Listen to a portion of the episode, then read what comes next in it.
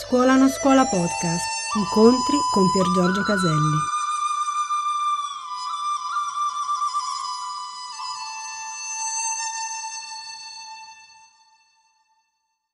Rileggo questa frase perché è proprio vera, cari amici.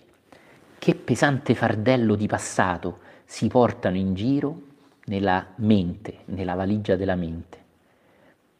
Il passato vive in voi come memoria, ma la memoria non è un problema.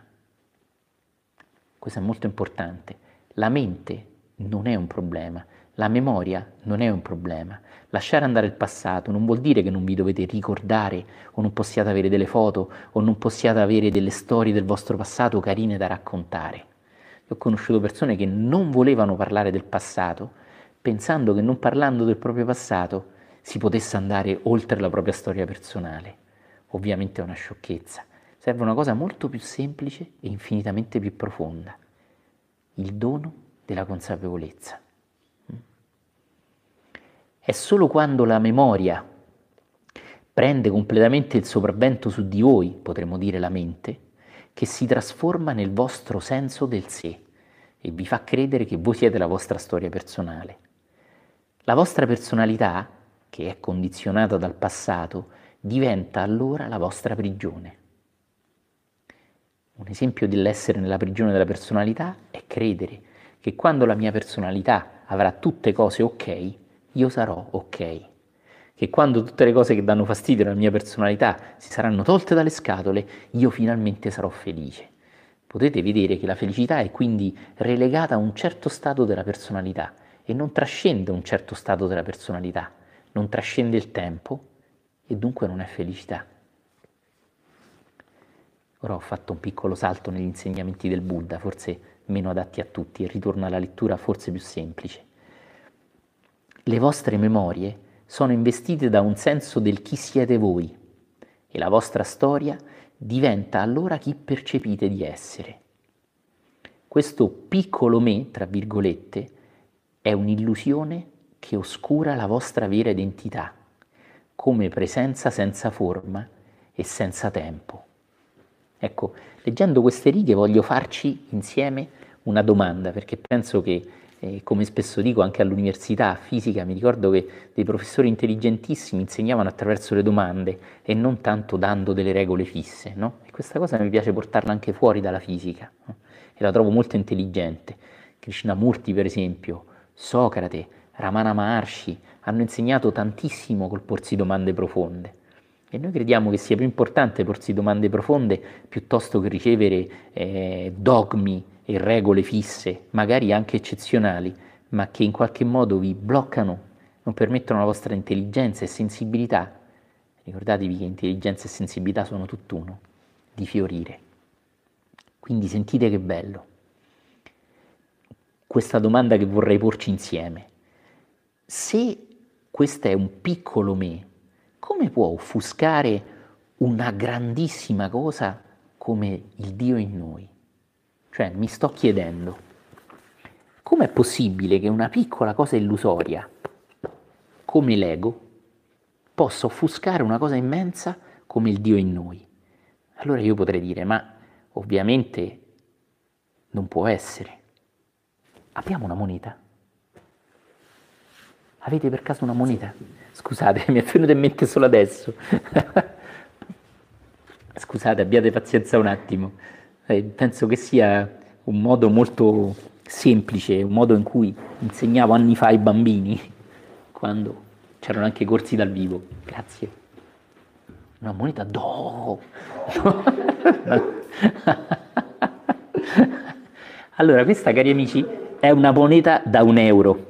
Mi piace tantissimo ricordare che dietro a questa moneta c'è l'uomo vitruviano di Leonardo, niente di meno, e che dietro ai 2 euro c'è Dante Alighieri. No? Ricordiamoci che questo è qualcosa che maneggiamo spesso e magari anche in modo di ricordare della grandezza che c'è in questi geni meravigliosi. Ora, la moneta da un euro è piccolissima, ma vi prego di fare con me un esperimento teorico, come direbbe Einstein, un esperimento immaginativo. Pensiamo che non lo è perché è sera, come sapete, chi segue in diretta, quindi il sole, almeno in Italia, è tramontato. Immaginate però che dietro la telecamera vi sia un sole alto nel cielo. Bene, se io vedo il sole alto nel cielo e alzo la moneta, fate questo esperimento domani, e alzo la moneta, io posso coprire tutto il sole con la moneta di un euro. Ricordo che quando raccontai questa storiella ai bambini, qualcuno fece, oh, ebbene, è il sole più piccolo di una moneta di un euro? E io sentii i bambini dire, no, no, non lo è. E allora come mai posso coprire un sole che se avete più o meno vagamente presente la scala dei pianeti, Giove per esempio è il pianeta più grande del nostro sistema solare ed è enorme rispetto alla Terra, bene, rispetto al Sole è un sassolino, ok? Come mai il Sole, il pianeta, la stella, il pianeta comunque più grande, la stella più grande del nostro sistema solare, che è enorme, è enorme rispetto alle nostre scale, può essere completamente coperta da una cosa piccolissima nella nostra scala umana, che è un euro? Come può essere? Ovviamente voi direte perché dipende dalla prospettiva. Usiamo la parola più giusta. Dipende dal punto di vista da cui vedo la cosa. Ecco che allora, da un certo punto di vista, una cosa enorme come il Sole può essere completamente coperta da una cosa piccola come una moneta di un euro. E qual è questo punto di vista?